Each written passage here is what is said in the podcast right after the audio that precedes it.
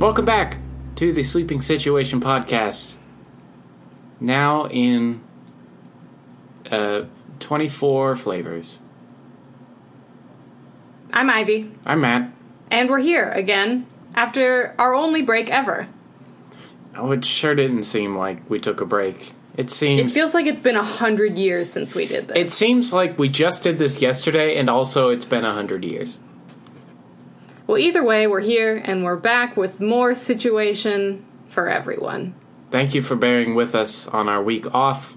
Um, we've never taken a week off ever, uh, and so if that was a problem, I I guess we're back now, and and And the one before was not. the one before was twice as long anyway, so we made up for it. Yeah. So it was only fair. Well, we are now into the uh, the second hundreds. The second century. The second, yeah.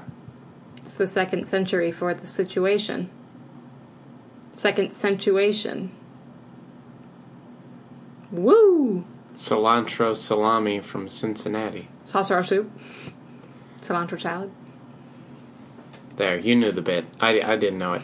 Ivy, what's been going on this last two weeks? Um, a handful of things. For right now, it's my birthday weekend. Woo! Woo! Party time! Uh, we went out to dinner with my family last night. We went to George's, got burgers. Everybody was happy and merry. We had a good time. Uh, got some nice gifts from people. Uh, the thing worth mentioning is that when I was opening the box that Miley and Kay sent me, I sliced my finger open on the scissors. So that was good. And the best thing about that is I was taking a video of myself opening the box, so I have it on film. Uh, it's not gross because you can't see it. It's like my hand that's farther from the camera, but you can see me say a bad word and throw the scissors on the floor. So uh, I didn't send it to them, but I do have it. Uh, so that was funny. Uh, it was totally fine. It was one of those things that just like it just bled a lot because it's basically a paper cut. It was just like the scissors just sliced barely under like one layer of skin, so it didn't even hurt that bad. It was just like I'm bleeding immediately, and then you just have to you know stop it up. But yeah, everybody has been very lovely to me. I haven't had Matt's gift yet, and It's here. I'm sure that It's information other will come soon on what it is because I've been told that it's very good. I I I'm. You're either going to love it or you're going to hate it, and I think you're going to love it, but I just I can't accept that in my mind. Why would I hate it? I don't- couldn't hate anything you got I me. I Except for I had a dream once that you gave me a ring and instead of it being like a diamond, it was like little painted scenes of like Dutch hillsides. and you were so excited about it because you're like, it's vintage and it's so cool. And I was like, yeah, awesome. I hated it so much. But I even then I pretended I liked it. In my dream when I, I- didn't have to. I just everyone has hated every gift I've ever given them. That is and they're absolutely just not too true. nice to tell me. You've gotten me so many good gifts. You're so good at it and you always say you're not. You're actually really good at gift giving. I don't think so. Well, you are. Think about every time you give me a thing. You got me all first 100 episodes of SpongeBob and I lost my mind. You got me Mooncake, you got me my cat tattoo, you got me the Trogdor game. I guess so. They're all good. I I'd like to add the caveat that most of those are like last minute panic. Like, oh no, I need to get something. No, they were all good. Okay. Every single I've- one. I've had this I've had this one planned out for a bit, so Okay. When when are you going to let me open it? uh, whenever you want to open it, Ivy. Well, what I'm going to say next is that we're getting up tomorrow morning and we're going to drive up and go to a beach on Lake Erie because I need the beach in my soul and it's my birthday, so I said we're going to the beach. It's Ivy's birthday, so I can't say no. So maybe we should do that tonight Okay. since you'll be a mess in the morning tomorrow, I'm sure. How how dare you, ma'am? I I've only known you for like 10 years. I am a lovely person in the morning. Thank you very much. No. I've never seen it. Not even on Christmas. You wake up and you're like, "Ugh," on like the best days of the year. So tomorrow, when it's like just another day, basically, I don't know about that. So maybe when we're done, we'll just who's out in my hallway. People in my hallway? More likely than you think.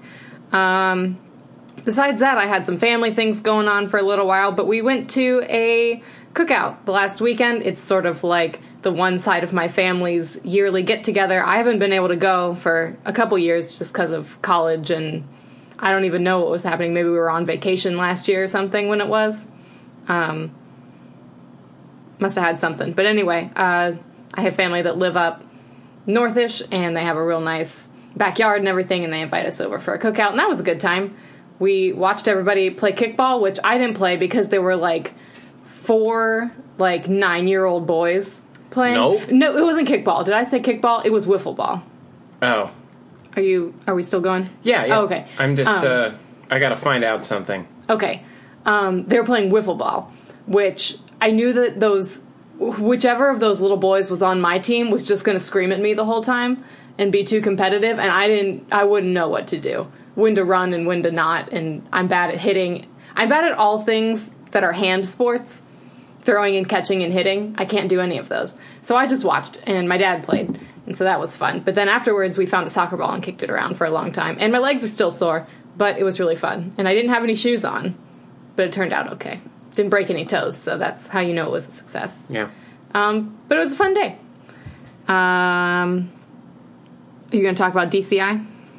I figured we could jointly talk about it. So we got tickets to the drum corps show that they have in Akron right before finals every year.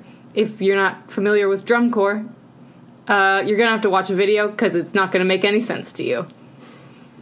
I'll I'll raise you one that you just have to go to a show because it doesn't translate entirely the greatest.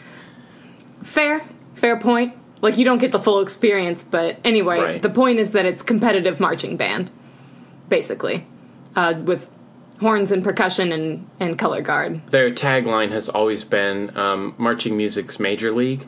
Ah, yeah. See, there you go. That's that's exactly like think about how fun it is uh, watching a high school football game versus watching like I was going to say the Browns, but not the Browns. Um, a really good uh, like professional football team. Uh, Yeah. and that's what it's like. Yeah, it's like uh, the halftime show, but but Is cooler. the show? Yeah, yeah, exactly. Um, so anyway, it's the type of marching band we used to do, so we like to go watch it, and all the good groups pretty much were coming, uh, and it was basically in our backyard. So we got some tickets a few weeks ago. We met Matt's mom and sister, and my brother came up, and we all went.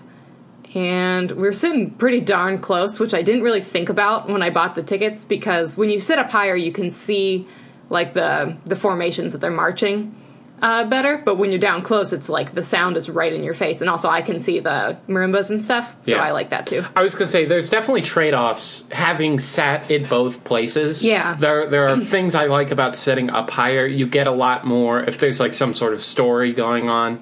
It's see it easier to follow just because there's a narrower narrow narrower range of vision that you have to keep track of. Yeah, Um I prefer sitting up close because you get the face melting gut curdling volume. Yeah. Is is what I enjoy. I'm glad I bought those tickets. I guess that I was worried that you were disappointed No, those were, I like- didn't think about it until we sat down. I was like, oh, we can't see. No, no. I, I will t- listen if it's if it's like oh you can see the neat shapes or you can have your skin peeling. I'm I'd you know Take my skin. yeah. Sorry for my raspily voice. I would sit on the field if they would let me. Uh, that's only the percussion judge is allowed to be on the field. Haha, funny joke for only people who understand. For three of you out there. Well, I'll just have to get that gig then. Yeah, I mean, it's not hard. You just gotta put your face in everybody's business. I no, I would just here's I'm way too biased though. like that would I would not be a good judge. Of anything? No, per- Marching wise or percussion, you mean? oh, for percussion, absolutely, totally. What do you mean? Like, what kind of things would you say? Um, like one, why don't the vibes have the little flaps in it, in it anymore? That's No really disappointing. that. That's really disappointing. Uh, also, everyone, every pit gets immediate props if they bring a timpani. I was so excited. Who was the first one? Blue Knights. Uh, now I'm I'm forgetting, but It was, probably it was either Blue Knights or it was one of the first. um, Carolina Crown. I think uh, I think it was earlier than that. was it? It must have been Blue Knights. Maybe But yeah, they brought out a timpani, and I was like, "Yay!" those are such a pain in the butt to drag around because you basically have to get them their own trailer. Yeah. like And they also kind of flatbed they also or- go out of tune if you look at them. yeah, So I can't imagine that. That's we were laughing because um, who was uh, was it Boston? I think it was Boston Crusaders were coming up after the break, and so they had a little more time. yeah, I think so. Um, no, no, it wasn't. It was Carolina Crown because they had the it set sideways. Theirs was when they had the pit out in the field like Uh, yes. that. No, that was Carolina. yes, so right. they like they have extra time because it's like between the breaks. So they're Mm-hmm. out setting up, and everyone's like standing around chatting. And there's one poor guy out going, boom, boom, boom, boom, boom, boom, boom. Boom, boom, boom, boom on the timpanis. He's just like out there looking he so has the time. just so sad tuning the timpanis. yeah, his whole chill time is just tune time then. Yep. Uh, but anyway, we saw so many of the groups; they were all so good. Uh, three murders, not real ones, but uh, three shows ended in murder. I don't like those shows as much. It's Spartacus I was great, know. and then it's been downhill from there. I I try and take it on a case by case basis, but in on this night, I liked the two shows that were fun because the rest of the other eight or nine or however many it was were all like they were almost all like post apocalyptic or warriors of some kind. Yeah. like all of I, them. that's what I'm telling you. and they killed they, Phantom Regiment. They ruined- literally two of of those three murders, two of them were somebody getting beheaded. Two of them. And then the third one was the guy got pushed off a thing. Now, the other thing that I said was that don't bring scaffolding onto my field unless you're going to push somebody or jump off of it. Like if you're not going to jump off of it, I don't want to see it. but there are a lot of people with cool props and gimmicks and stuff. I would say a good Yeah. handful of them had neat things. I I have a bad time remembering which show was which, but the one with the mole people, they had these like bungee cord Mandarins. things. Yeah. The tangerines. Tangerines. I accidentally called them the tangerines. They had these like bungee cord things that like you'd hook onto their belt or something and people Yeah. would like bounce up and down while they played like upside down basically. Yeah. That was neat. I did like um, the Carolina Crown. Wasn't my favorite show. No, not Carolina Crown. Carolina Crown. I did like. Boston Crusaders did Goliath, um, which wasn't my favorite show. But they had these big. Ivy called them plinko boards. They were they were like Um, pegboard things. But they had there was like people standing on them and they were pushing them around. So there's like Yeah. a pyramid of people on this big plinko board and they're like pushing it around. That was pretty cool. Yeah, that was neat. Um Yeah, so overall it was just a fun night. Yeah. Real good time. Bluecoats did the Beatles, which is why we went in the first place. That's why Ivy went. That's why Zane and I wanted to get tickets and then y'all got invited along. This is this is how the conversation went. Ivy's like, "The Bluecoats are doing the Beatles this year. Do you want to go to the show?" And I went, mm, "Who else is going to be there?" And she said, "Does it matter?" And I said, "Yes." and then she said, uh, "Phantom Regiment, Cavaliers, Santa Clara." I said, "Yes, I will go." um, Santa the Santa Clara show was probably my favorite. I think they were my favorite. I liked it, but I it was okay. Like I could tell it was really good, but Yeah. I don't remember it that well, and it didn't have. I don't know, because they they were the ones with the people wearing like the highlighter green and those metal Yeah. towery things. Yeah. those were cool. Um, people like leaning off of things and climbing Yeah. on stuff. I, I mean, I also think that I judge things differently than you judge them. Yeah, So, like, we did very different things, so we notice right? very different things. Yeah, if I'm at a and if, if I'm at a drum corps show and no matter how ridiculous the drill is or how great the music is, if there's not a point that I'm uncomfortable from volume, I don't like it. I wish to be. Which I think that's just hanging around my dad too much. I'm going to turn the microphone down just a smidge. okay. Okay. We we were hitting the uh, we're clipping it a little bit. Oh, That's okay. um, see, and then like the Cavaliers come on, and I don't get to see their show ever because their pit always does something freaking crazy. Yeah. like they're always going a million miles an hour the whole time. So that's all I got to like. That's all I get to see because my eyes literally won't look at anything else. Yeah. I miss them pushing the guy off the thing at the end. I didn't see it. basically, uh, but they don't let girls in, so They don't. Which I believe they are the last. There was one more um, that just like within the last five years or so. Um, Yeah. Madison Scouts, maybe. I think Madison Scouts. right.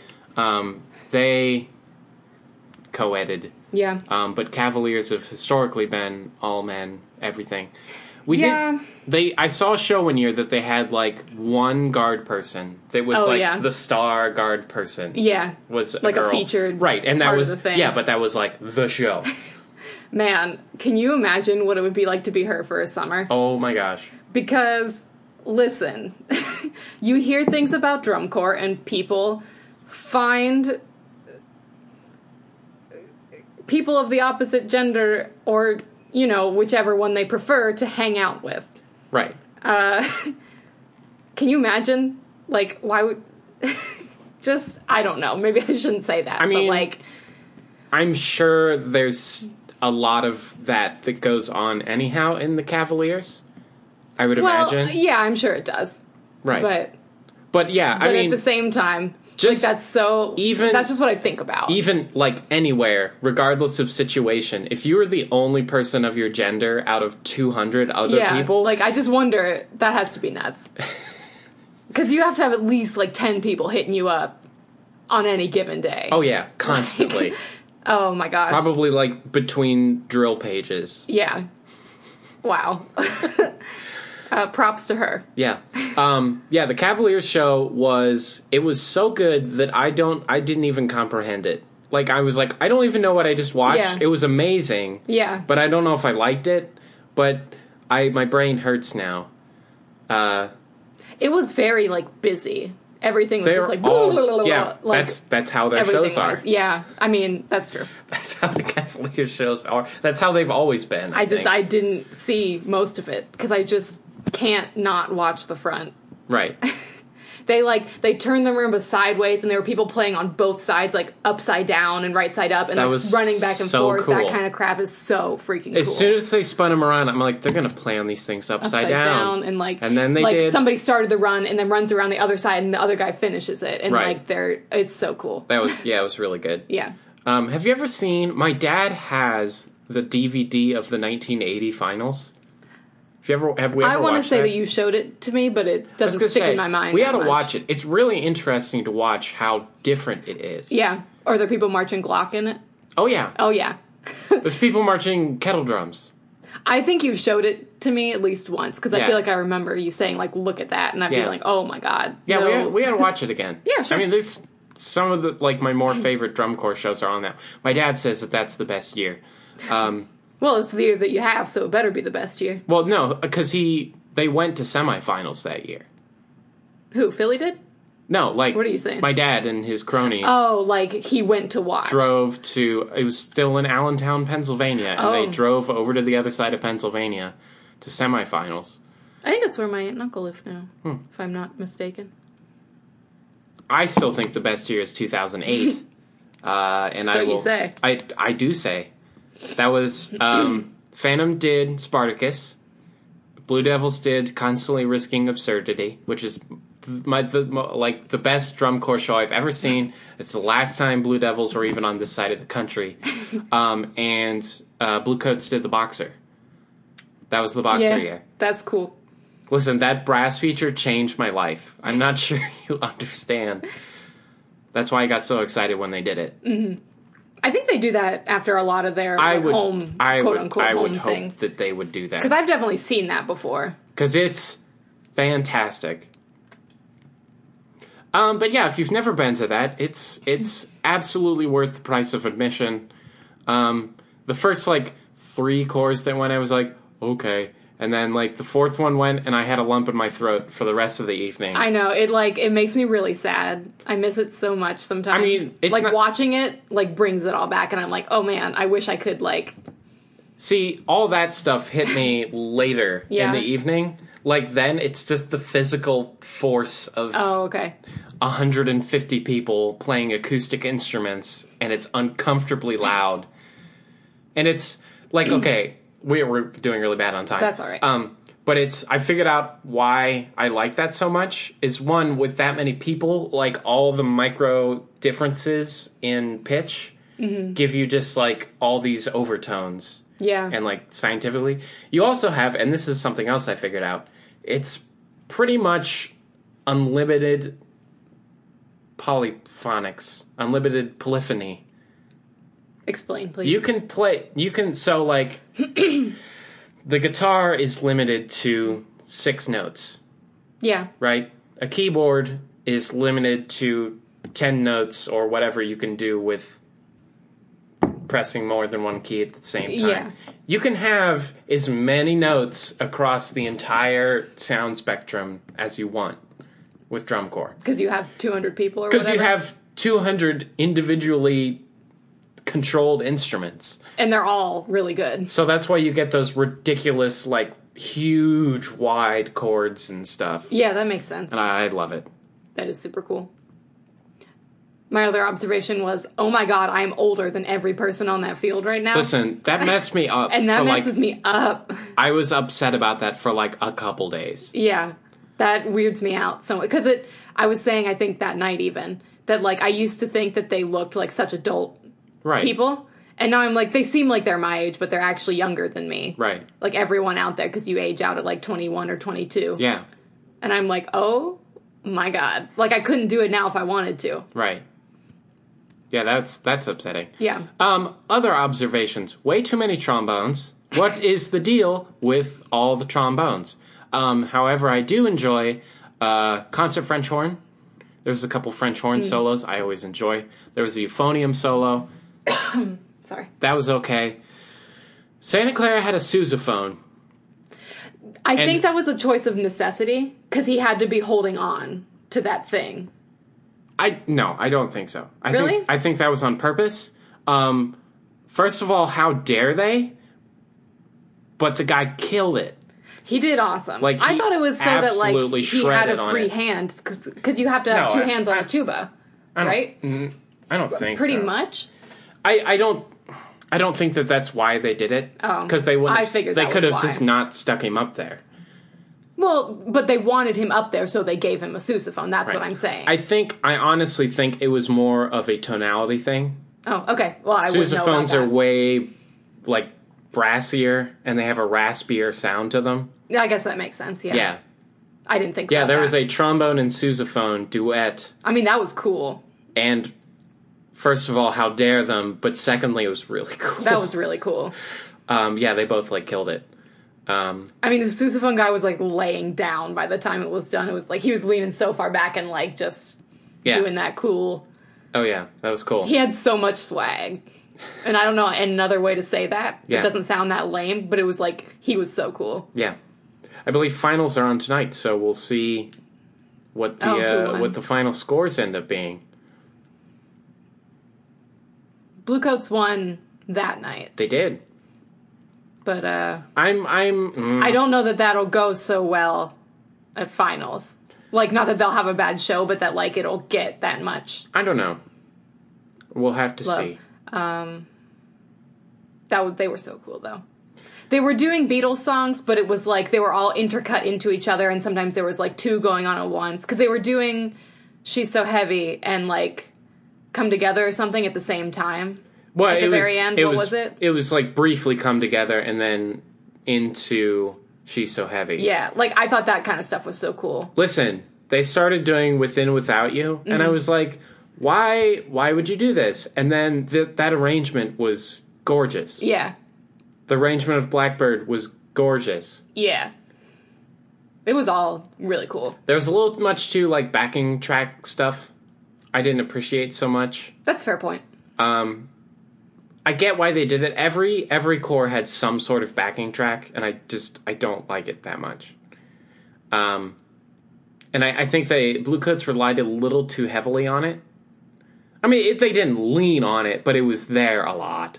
Yeah, Um, also, uh, the beginning part there was kind of a a, a mishmash um, cluster of Beatles quotes and stuff to open it. Yeah. And did you see the guy was playing the Penny Lane solo and he had a piccolo trumpet? No, I didn't see that. That's Yeah. so cool. I always thought that Penny Lane would make a really sweet marching band arrangement. Hmm. Obviously, it doesn't really work when you can't when you don't have piccolos or you know flutes and stuff on on a drum corps field. But like as as like a halftime show or like a high school show, I always thought that would sound so cool. Yeah, what? I thought that for years. um, should we move on? We've said a lot. Also, there was flugelhorn solos. I love flugelhorn. I do. yes, we should move on. All right, what what have you been up to? What have I been up to? Well, well firstly, um, before I get any farther, farther, farther, farther, uh, shameless plug: PorchRokr Festival is this weekend, August the seventeenth. Uh, my band, the Lowsiders, is going on at six o'clock. Um, all the info's on the webpage now. They used a picture from us from two years ago, and it's a little awkward. Oh wow. But uh, yes, PorchRokr this Saturday. All literally all of the bands that I want to see are on at either five or six o'clock, uh, so I can't see any of them. Uh, bummer. Um, yeah, but a lot of people probably come and see you. I hope so. Or they're going to be at all the other bands that I want to go see. Well, we're gonna have fun anyway. I mean, we're playing opposite like Time Cat and Relaxer, so Oh. I, I I don't think anyone's going to come see us. Well, what's worth that or playing at like three o'clock when uh, nobody's even there yet? I don't know. I mean, it's we could have played at like ten o'clock Ugh. and when really nobody's there. Yeah. Um, so come out and see us and hang out. Um, I might con Nate into bringing some T-shirts and maybe some CDs. Why wouldn't you? Well, the, the album's not out yet. Well, it's a prime. It's you're missing your opportunity. I know. Uh, speaking of the album, uh, It's a soft launch. Low Ciders, yeah, um, Low Ciders album release show August 26th at the Rialto. Twenty fourth. 26th. Oh, okay. I mm, I swore that was twenty fourth, but I can't do math. now so- I have to check it. I'm sorry. Oh, it is the 24th. Ooh, that's a point for me. It's the 24th at the Rialto Theater in Akron. Um, we will be there. Our album is coming out that day. We're all real excited. Um, Ivy's so excited she can't even contain herself. Dang it. I tried to run away to make it better, but it did not. I tried to take a sip of water real stealthy, like, and choked on it instead. I'm gonna be coughing for the next 30 seconds. You're gonna need to give me a hot second. All right. Get it out now. Also playing at that show are Time Cat and Sea Creatures, and I'm excited to see both of those bands as well. Um, it's going to be a big old party. Come jam with us. Who's headlining this hang year? out at uh, PorchRokr? Yeah, I don't know. twas the Red Rose Panics last Yep. year. Nate said it's some jazz band, Ooh, which should be cool. yeah, Which I hope we can get over there in time. yeah. Well, what time's that? Like seven or eight? Eight, I think. No, I bet we have time. Yeah. Um. Also, I bought a bass. Hey Matt, didn't you just buy two basses? Yes, I bought another one. It's a 97p bass, and I love it. Um. So here's the thing. I sold a bunch of pedals, and when I was selling the pedals, I saw a P bass in this guy's house, and I was like, you know, I'd trade him for that P bass, but it was a Squier five string, and I'm like, no, thank you. Um, and then I was on the Facebook Marketplace, which is a place I should never go, uh, and there was a black P bass, and which matches my black jazz bass almost. Um, and so I shot the guy a message. He had it listed for three fifty, and I was like, "If you do it for three, I'll come get it right now." um, or like that day Yeah. uh, with the hard case, three three hundred with the hard case. So I drove down to look at it and pulled it out the case, and there's a big Darth Vader sticker on the back of it, and I was like, "Oh, this is mine now." This belonged to me even before I was ever born. right. Um, I love '90s Mexican Fender basses. Uh, if you have some, I will buy them from you. Uh, Quit. Quit it. Don't tell him. there's a spe- there's certain special magic about them, and I'm not sure what it is, and it, they're great. Um, I have three of them now. Uh, but then, yeah, that's Darth Vader. Um, it's go- it. I used it on the outro music this week, and it sounds great. It sounds so good. um, Yes, uh, it was also our anniversary, our anniversary, and um, Four years. four years. Uh, Ivy, Why did we say it like that? I don't know. Ivy bought me the DVD of Over the Garden Wall. Yay! Uh, which, if you recall, got uh, uh, a shining review from the Sleeping Situation. 10 out of 10, review. I think. I think I think that's one of the few we've given a unanimous ten to. Yeah. Um, so we decided that it's our now Halloween tradition uh, that we watch Over the Garden Wall for Halloween. Yay. And every year we're going to notice new things and it's going to be great. Yep, I'm excited. Um, that's about all that's going on. That's why you need physical media, people. Now it, Physical can, it doesn't media. matter if they take it off of Hulu or wherever. We're going to have it forever. I haven't been to the record store in a minute, and I need to go. Bonus things of the week: Square Records in Akron, Ohio. It's my favorite record store. It's pretty great. Sleeping Situation approved. The only uh wait, what's the um It's like the only the only endorsed. What do they always say on the football commercials? Or like when you're watching baseball or something? It's like the only brand backed by that's it, backed by the only record store backed by the Sleeping situation. Oh, like the record store of Sleeping Situation. Yes. Like the official bank of the Yeah. Cleveland Indians or whatever. Right, yeah. Is Key Bank. Right, the official record store of the Sleeping Yeah. Situation podcast is Square Records. Um they don't say this, we do. on a side note, if anyone wants to sponsor us, Oh man. Oh hell, that'd be amazing. How do we we got to start figuring out how to do that. Anyway, I don't know. Uh, I'll just get we'll just get Square to give us a record a month, and that'll be their sponsorship, and that'd Yeah. be fine. Sure, that seems fair. So, are we ready for everyone's favorite segment?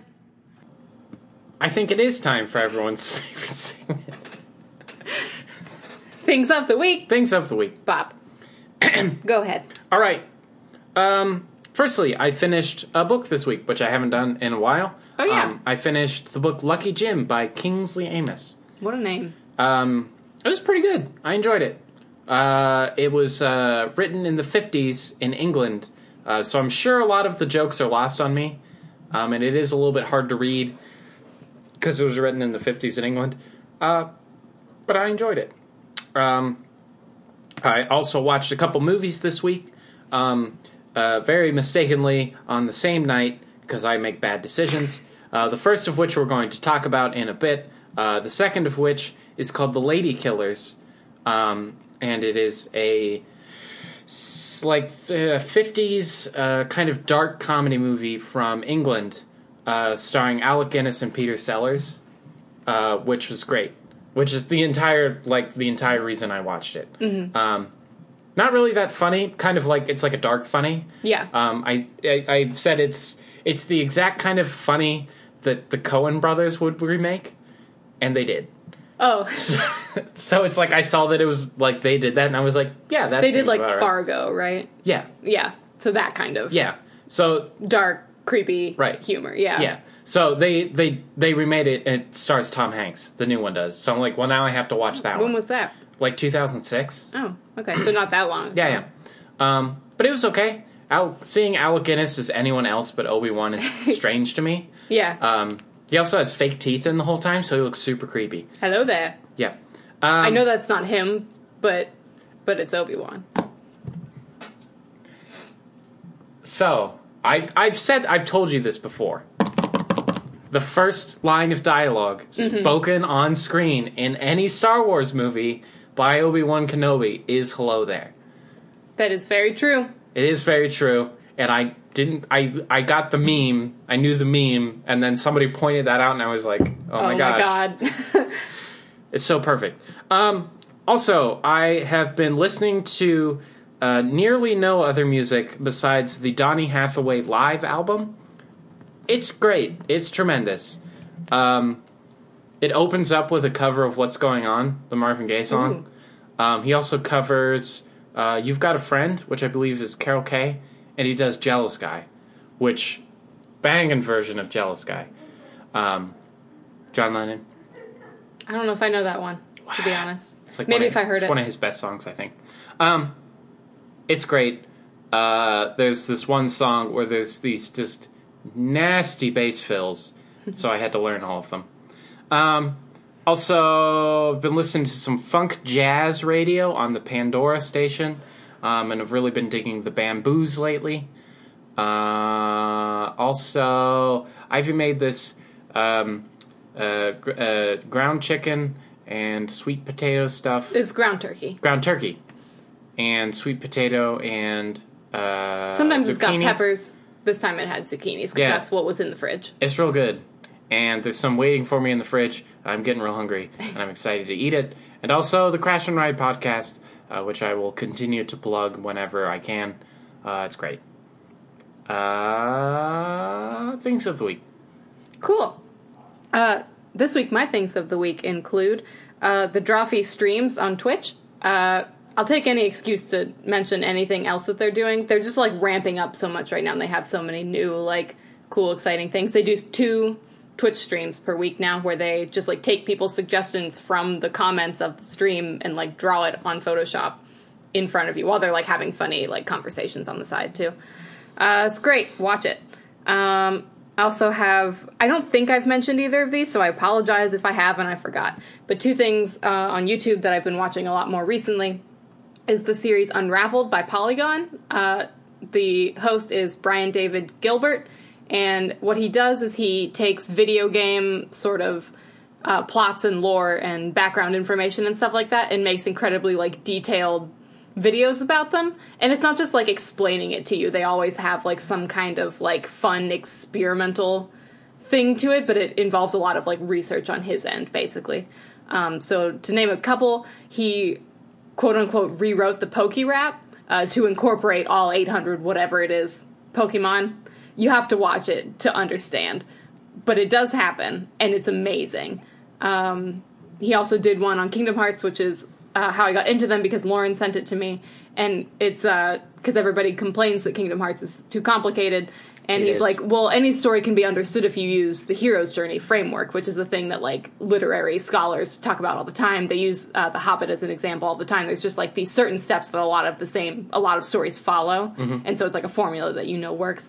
And basically, he drives himself insane trying to fit Kingdom Hearts into it. So there's, it's like it's always comedic at the same time, but he's also giving you really interesting information too. But he's almost playing a character of himself, and he's always like putting like funny bits into it. So that's really good. He did one where he counted all of the uh, like workers' comp violations made by um, Super Smash Brothers stages. so like you can't have exposed chemicals, or you can't have like uh, people on moving platforms, or you can't Right. have. And he like they they made like ten thousand like uh, violations or whatever. But like he went through like the entire document of like OSHA, like workplace safety regulations, Mm-hmm. counted every single one that like applies to Super Smash Bros. Like it's videos That's like really that. funny. He made every video from Breath of the Wild in one every video, every recipe that they that you can make in Breath of the Wild in one day and like tried them all and like ranked them of how good they taste or Mm-hmm. whatever. It's just really in depth things like that. So if you like video games, you will like this.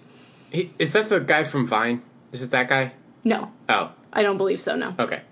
Um, he's just a funny guy for all I'm Okay. aware.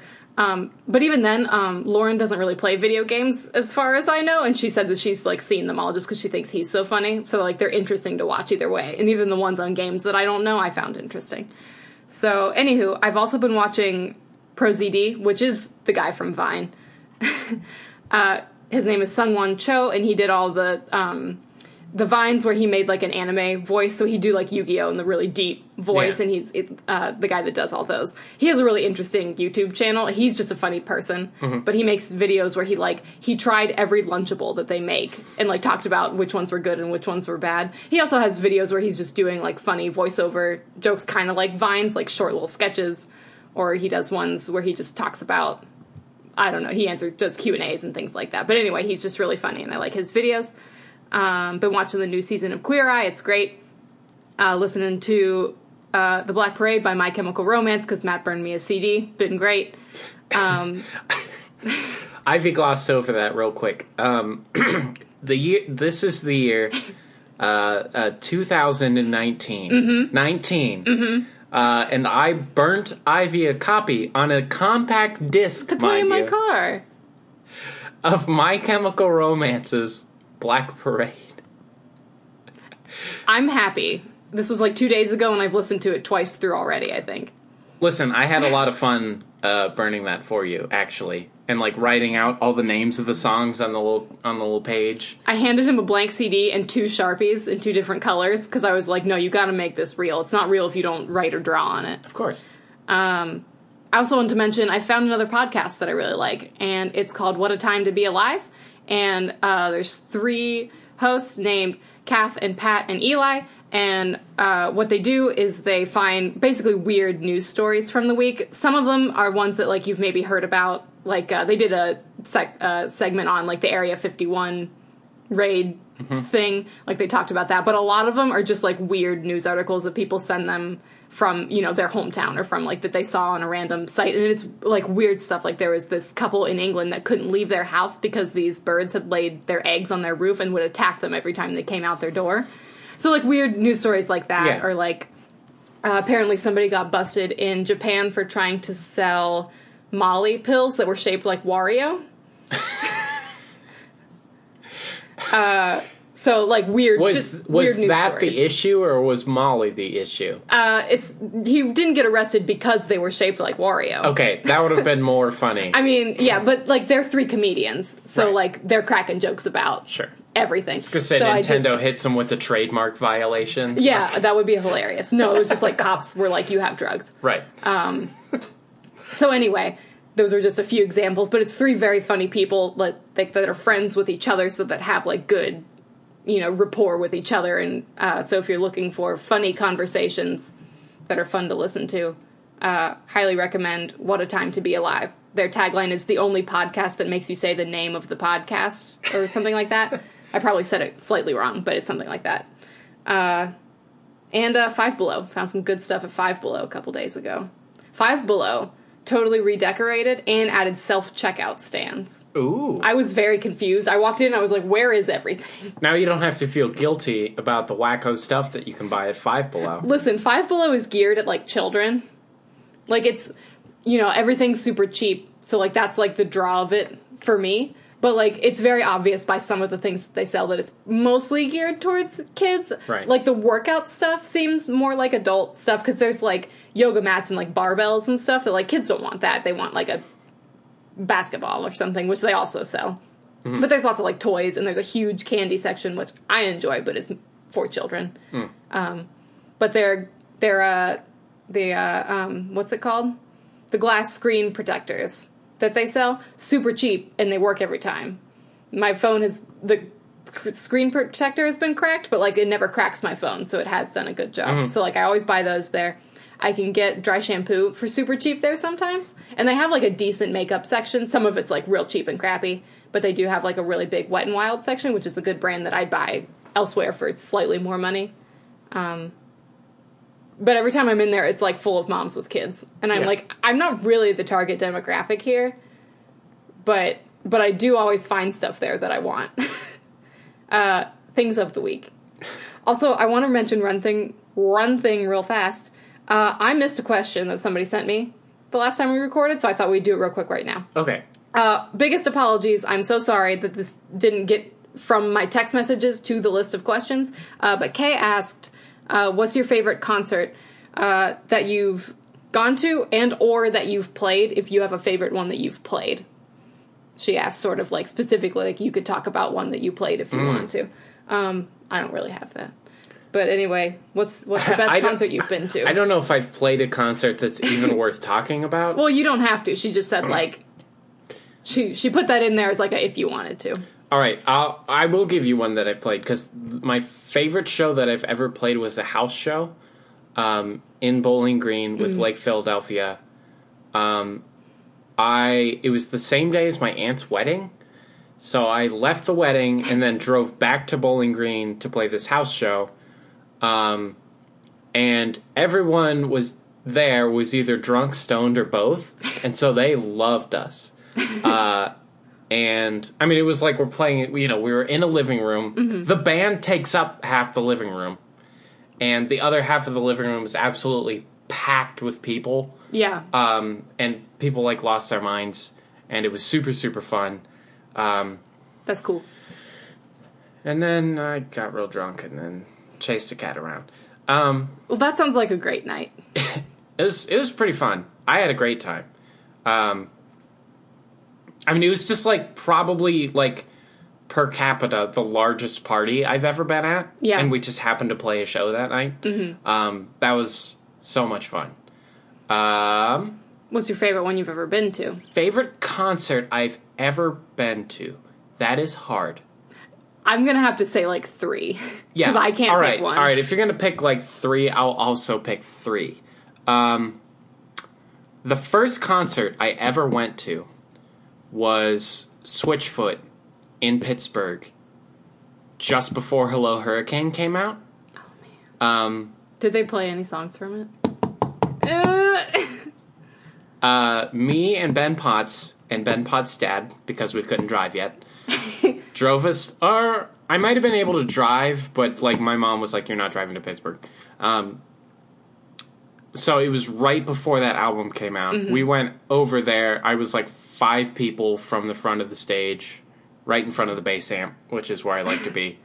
Um, they played um, "Mess of Me," and they played "The Sound." nice. Oh my god. and that was the first like real concert I had ever been to. Yeah. And it blew my mind. Oh man. Um, and they did the sound with the long spacey intro, which for Oh, some some reason they didn't put on the album. There's like a Is live. it on the live album?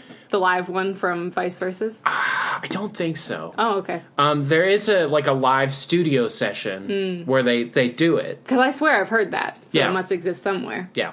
Um, but that was great. It was great.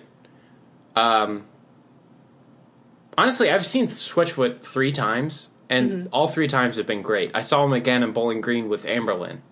It was like the opening weekend concert. Just happened to be Mm-hmm. That's Switchfoot and cool. Anberlin. Yeah, that was really great.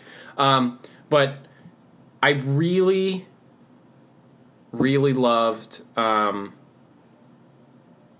I don't know if I can narrow it down to three. I'll just, I'll Just just say a couple. I'll just say a couple. Um, we saw Courtney Barnett at the Newport. That was cool. That was so good. I love her so much. I love the Newport so much. Yeah. It was great.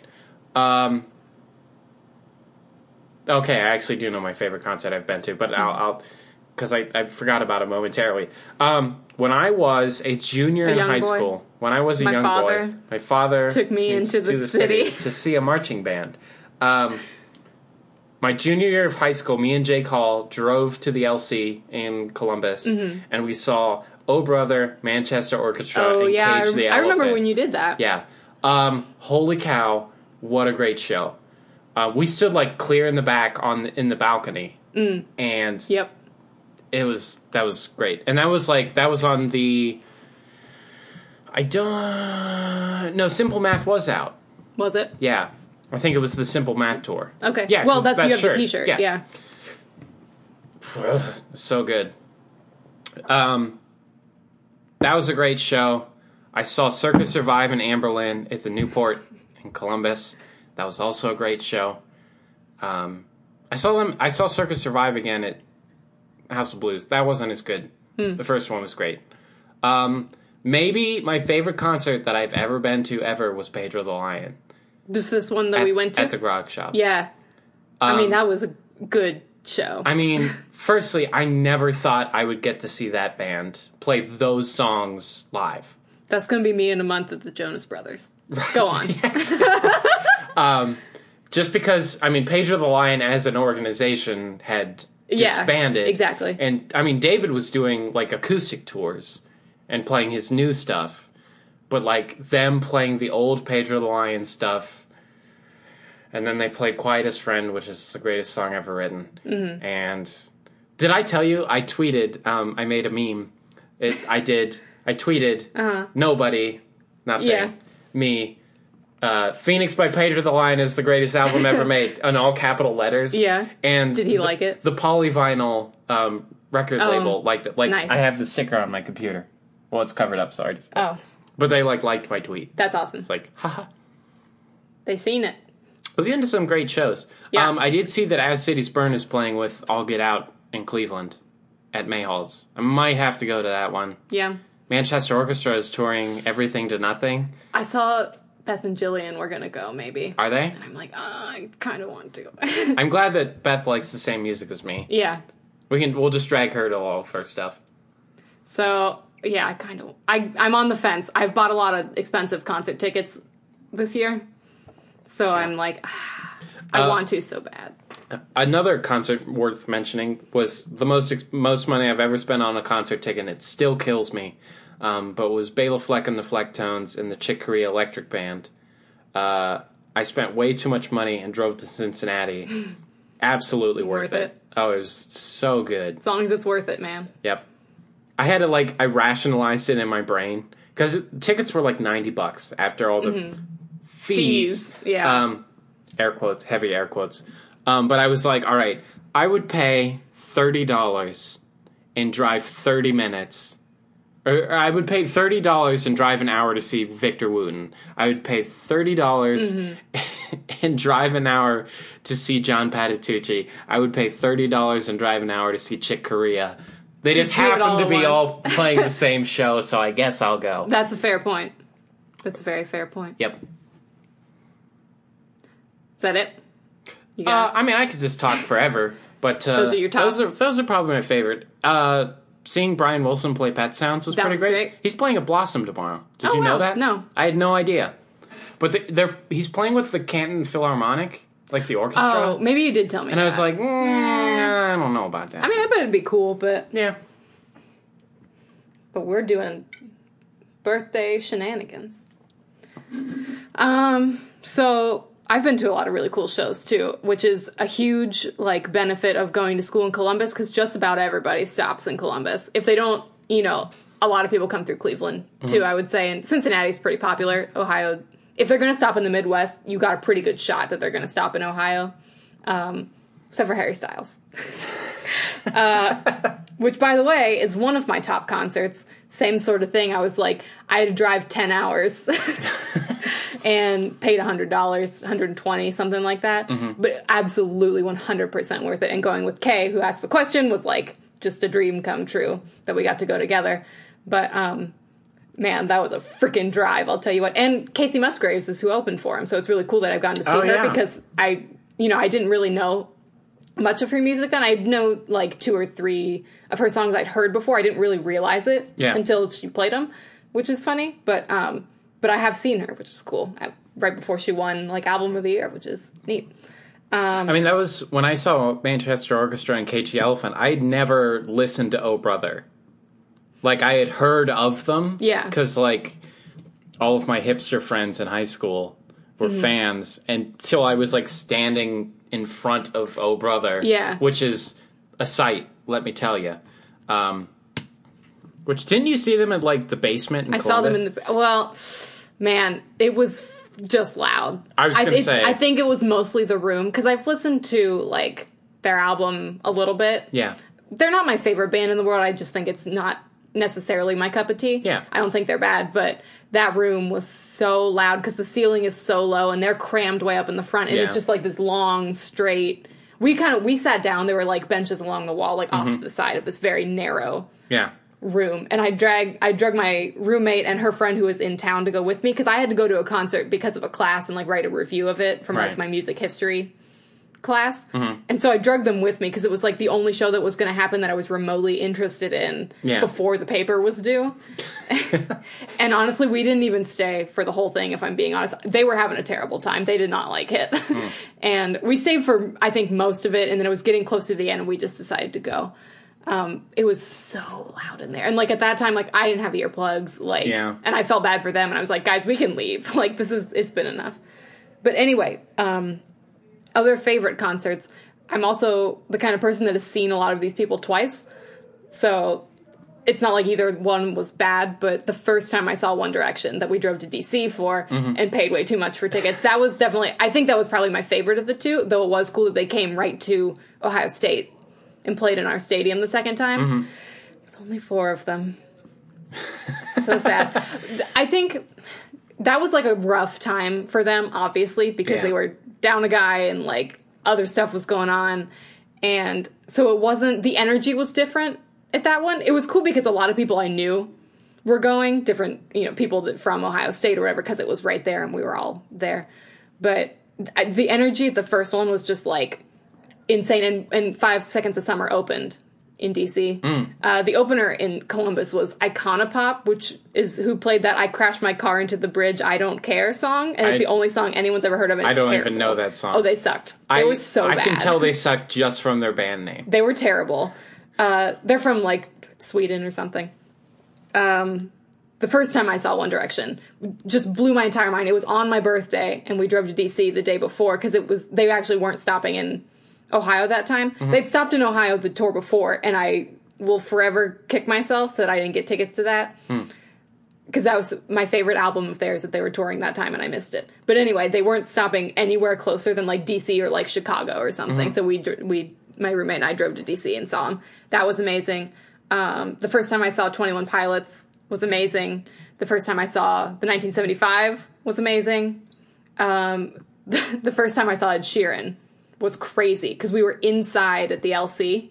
He's never gonna play a place that small ever again. Nope. Because the second time I saw him, we were in like a like a amphitheater, kind of like Blossom kind of place. We drove to that was in Cincinnati, I think. Um, we drove to that because Stacy got those tickets as a gift and took me with her. We drove to Cincinnati, saw Ed Sheeran, drove back, got back at like two o'clock in the morning, saw Twenty One Pilots the next day because we had already bought those tickets before she got those other ones as a gift. Oh my god, I got so sick after that. I think it was just Oh, from bet. being like tired and like screaming. I had a cold for like a week after that. Um, but that was a cool time too, anyway. Um, I saw the Rolling Stones, which was really cool. Yeah. You know, it was in a stadium and we were kind of up, but it was, I mean, that was really, really cool. They were old guys, but still rocking, sort of thing. you know, I I'm like, I feel super lucky that I got to go to that. I heard something very interesting the other day. Ed Sheeran has made more money off of touring than any other artist in history Interesting. because he has no overhead. He doesn't have to pay a backup band. is He that what you're literally he literally could tour the country in a Honda Civic. He could, yeah. I mean, he doesn't have. I mean, it's pretty much just him on a stage. There's some screens. Right. Uh, I mean, the first time it was. I mean, he was headlining, but it was him and like nothing. Right. There was that, there was the screens that like the venue had. Ex- Him, one guitar and a loop pedal. Yeah. That was it. I was, and it's just like it's crazy to me that I was that close to him because you would have to pay two thousand dollars to get a ticket Yeah. like that nowadays. That's nuts. I listen. Wilco's touring. They're playing in Columbus in Yeah. like November. where Uh, some big theater down there. which I'm not sure. It's like a theater theater. Hmm. It's not like at the Newport or something. Um, pit tickets are three hundred and twenty dollars. It's like that's too much. So much. I I would love to see Wilco, Yeah. but I I don't want to sit in the nosebleeds. Yeah. like I want to be close. Oh man, that's a lot of money. That's a lot of money. See, because I paid like a hundred dollars for like floor seats for Twenty One Pilots in Right. in an arena, and I was like, I was fine with that. Like that's the most I pay. It's like a hundred, a hundred and twenty is what it usually ends up being if the ticket is a hundred. Right. But man, I think those are probably the ones that stick out the most to me. Yeah. We saw Warpaint too. That was They a were great, good, That was yeah. a great show. I had a lot of fun there. We should move on. This is going to be a long episode. We just listed all of the concerts we've That's not true to. at all. I've seen. I just went to so many that I wish I would have kept a list the whole time because sometimes I forget that I saw. Hmm. I mean, I saw. I've seen. um I saw Panic at the Disco and I saw Fallout Boy with Paramore. Those are also three amazing. Well, two amazing shows. Yeah. Those were all great. That Tabby went to with me. I mean, I loved all of those. I just have to see My Chemical Romance now, so I just have to uh, wait for the day, and then literally my whole emo like trifecta. Well, I, I would be cool to see All You'll Time get Low. closure. Yeah, and I would love to see Five Sauce again. Now that they're like them headlining, you know, I. Yeah. only saw them open for one D, but which I mean that was. I was as excited to see them as I was to see One Direction that day. So that's probably why that one was way cooler. Now Yeah. that I think about it, we gotta move on. All right, We I got I got one more thought. One more thing. I got one more thought. Um, I would love to see Spoon, Mm-hmm. but the most recent tour they did was with Beck and Cage the Elephant, oh man, which would be a great show. Yeah. But I'm not paying for Cage the Elephant tickets. I like I would Yeah. pay for like because Spoon would play like the Beachland. Right. Um, also, I Beck is dead to me. Um, The album was so bad. have you listened to the Have you listened to the new single? Oh no. Oh, it's so Is bad. it bad? It's oh so bad. shoot. Oh, I don't like it. Um, but I would love to see Spoon. But I wasn't. I wasn't going to go to that show. what is it? Blink 182's touring with like I think they canceled that. I think, they did. It I was doing so bad. Who was it though? Lil, uh, Lil Wayne. Lil Wayne. That sounds right. I'm like, what was that? I don't like. I like Blink 182. I don't know that I'd pay to see him necessarily, but that's the stupidest thing I've ever heard of in my entire life. And everybody said that, and nobody bought tickets. Um, yup. Are we good? Thank you, Kay, for the question. I'm so sorry that we missed it on the question episode, but That's you got a- your whole your your own whole long, way too long tangent just now. So I hope that makes up for it a little bit. Yeah. I'm really sorry. I feel so bad. I was transferring questions from my text to my like notes app, so I'd have them all in one place, and I Yeah, missed it. that's So- a good question. Uh, thank you for that question. Hey, everyone else, you can send us questions. Uh, sleepingsituation at gmail.com. We'll answer them on the podcast. We'll do them anytime. That was our special question episode, but they're still always allowed. Yes. Or you can send us uh, suggestions and uh, albums or movies to review, or games that we could play, or um, topics for the games that we play. And now that the one hour vamping session that is supposed to take about 20 minutes is done, Uh, yeah. uh, it's going to be another long episode. Uh, you're welcome. That's what that's what that's the price we pay for taking a break. Two long episodes. I'm gonna. I'm just gonna have to go and warm up that stuff in the fridge, and I'll just sit here and eat my dinner. Uh, it's a gift to everyone. So now it's time for the situation review, and it's the part of the show where Larry comes out and sings a silly song. I started the sentence and I couldn't stop. You started. You started saying that, and that's where my brain went, and then you just, and then you finished it. I as soon as my mouth started making the words, I could not stop. Thank you. It's actually the part of the show where we review something that we've uh, consumed media-wise in the past week or so. We're never going to get through this, are we? Ivy's gonna have to finish the podcast by herself because that. as long as I don't start coughing again. Today's been a train wreck, I'll tell you. Um, so this week we're reviewing a movie that Matt has seen now twice that he rewatched again so that I could see it. Yes.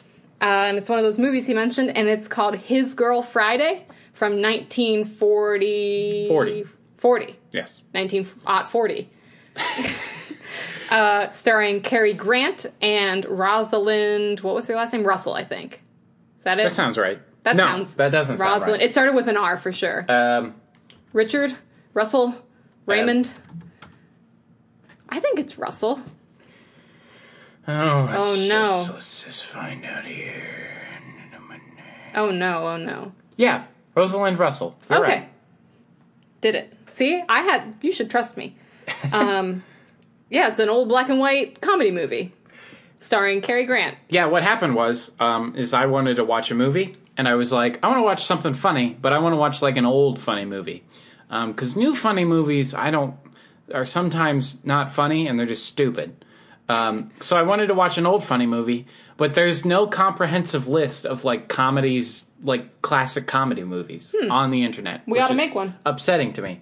Um, so I just looked through um, a list of stuff, and I was like, "Hey, I like Cary Grant," um, and so I watched it, and then I made Ivy watch it, and now we're going to talk about it. Yeah. So overall, what did you think of the movie? Overall, I thought it was really funny. Like I wasn't expecting it to be that funny, um, and I think it holds up pretty well. It's sort of like a um, there's a specific term for that kind of comedy. I believe it's a screwball comedy, Yeah, it's like a screwball comedy. Yeah, just like Fast Zingers screwballing around. yeah. right? It's not it's not like slapstick or anything. It's all all the comedy is mostly dialogue based, yeah, for the most um, part. which are the comedies I enjoy. Yeah. Um, that's like why I'll like take Marx Brothers over like the Three Stooges. Yeah. it's like all dialogue-y comedy. Do you want to give a real quick like summary? So, um, basically, Cary Grant is Cary Grant is. A, I don't do a bad Cary Grant, and you just you just have to talk with all of the emphasis on every syllable. Cary Grant. Um, Cary Grant is a is a newspaper executive, like he runs the newsroom in the newspaper. Um, and his ex wife shows up and tells him that she's quitting the newspaper business. Okay, his ex wife used to work for the newspaper, and that's how they met. And they got married. Then they got divorced, and now the ex wife says she's leaving the newspaper business and she's marrying this other guy and moving to Albany. And they're going to start, and she's going to have a normal life. And so Cary Grant c- tries to come up with ways to keep her in town and keep her writing on the newspaper. Yeah, that's about it. Yep.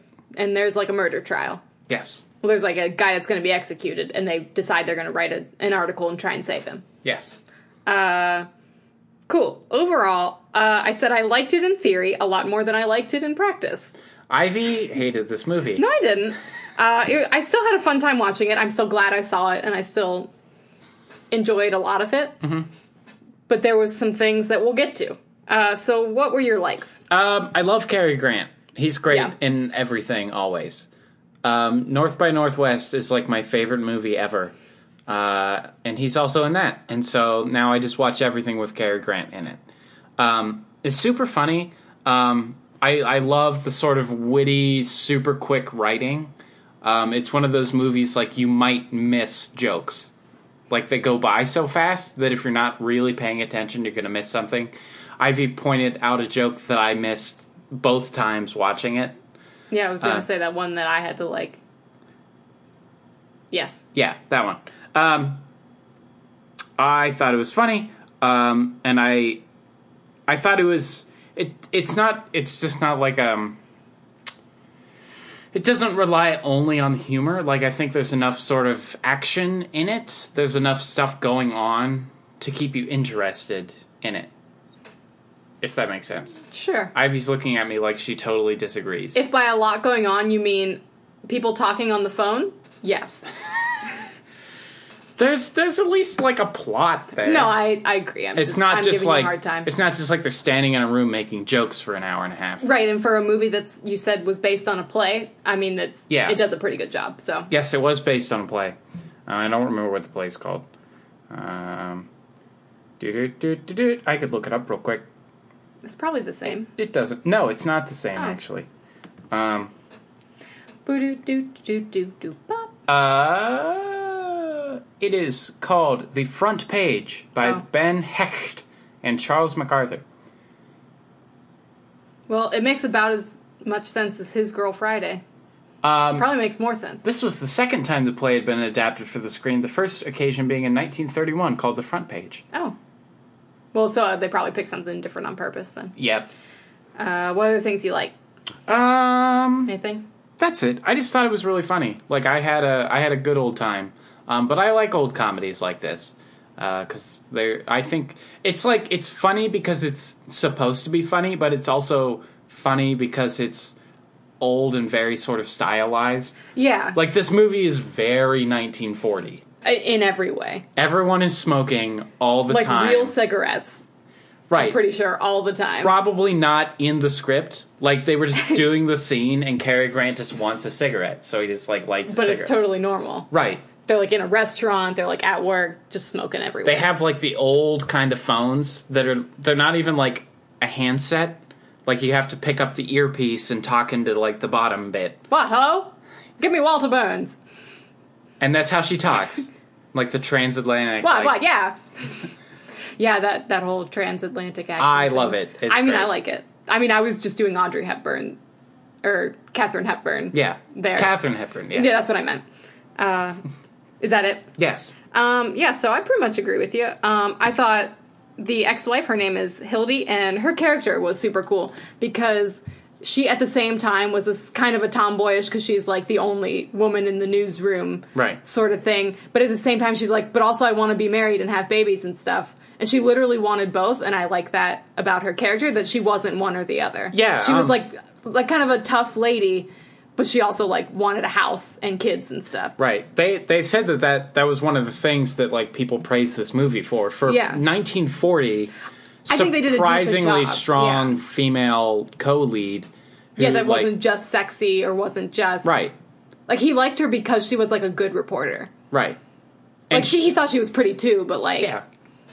the I I got the feeling that like the main reason supposedly that he like married her was he like he liked working with her and like he Right. liked her writing and stuff. Like she can write a story better than anyone else is like the whole thing about her. That She can write a story better than anyone else. this um, bird can write a story. Um, yeah. So anyway, I just enjoyed her character. A lot of the characters in general I thought were pretty distinct and interesting and Yeah. and whatnot. Um, just packed with jokes wall to wall. Mm-hmm. It's always a joke, very snappy and everything.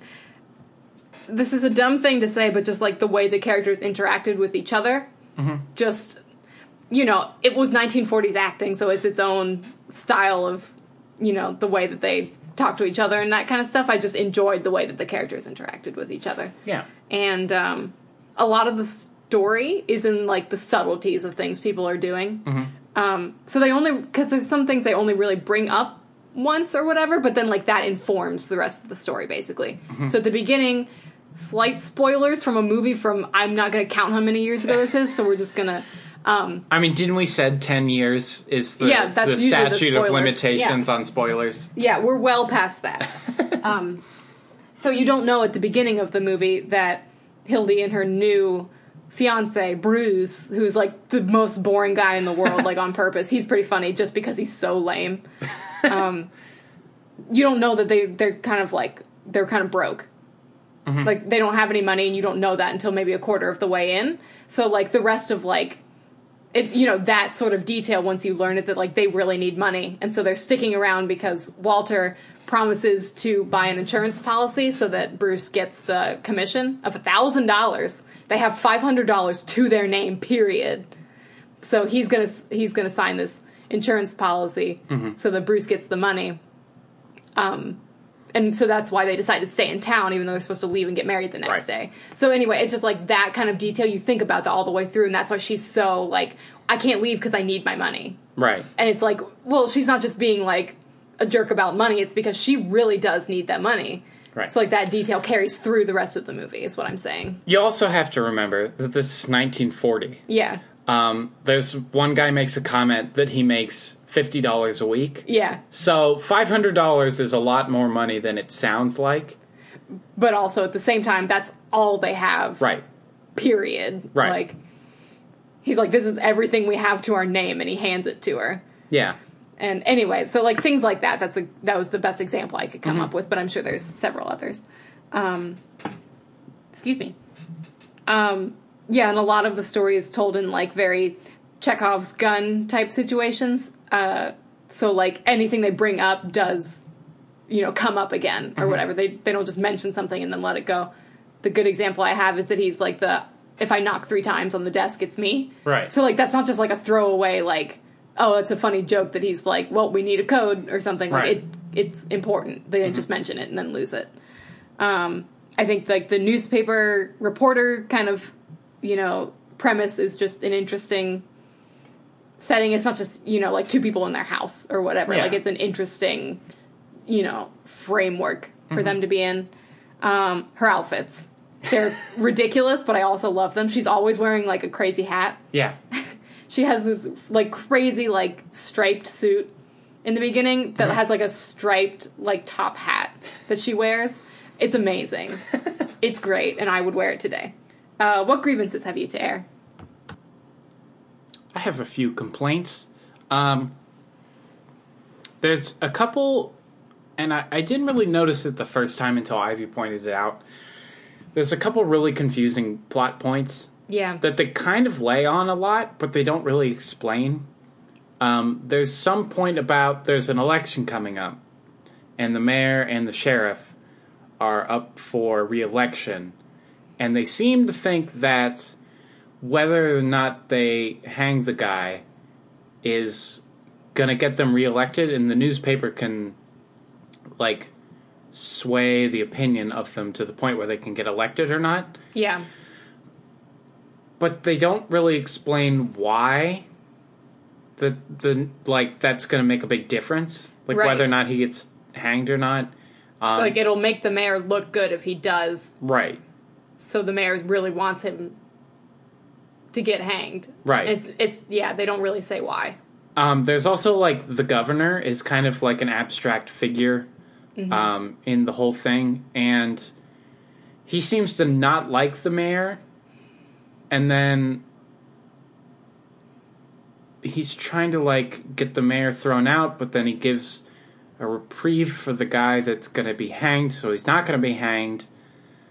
But they also then there's some like communist things thrown in there that they say like the, the sheriff has like communists on the payroll.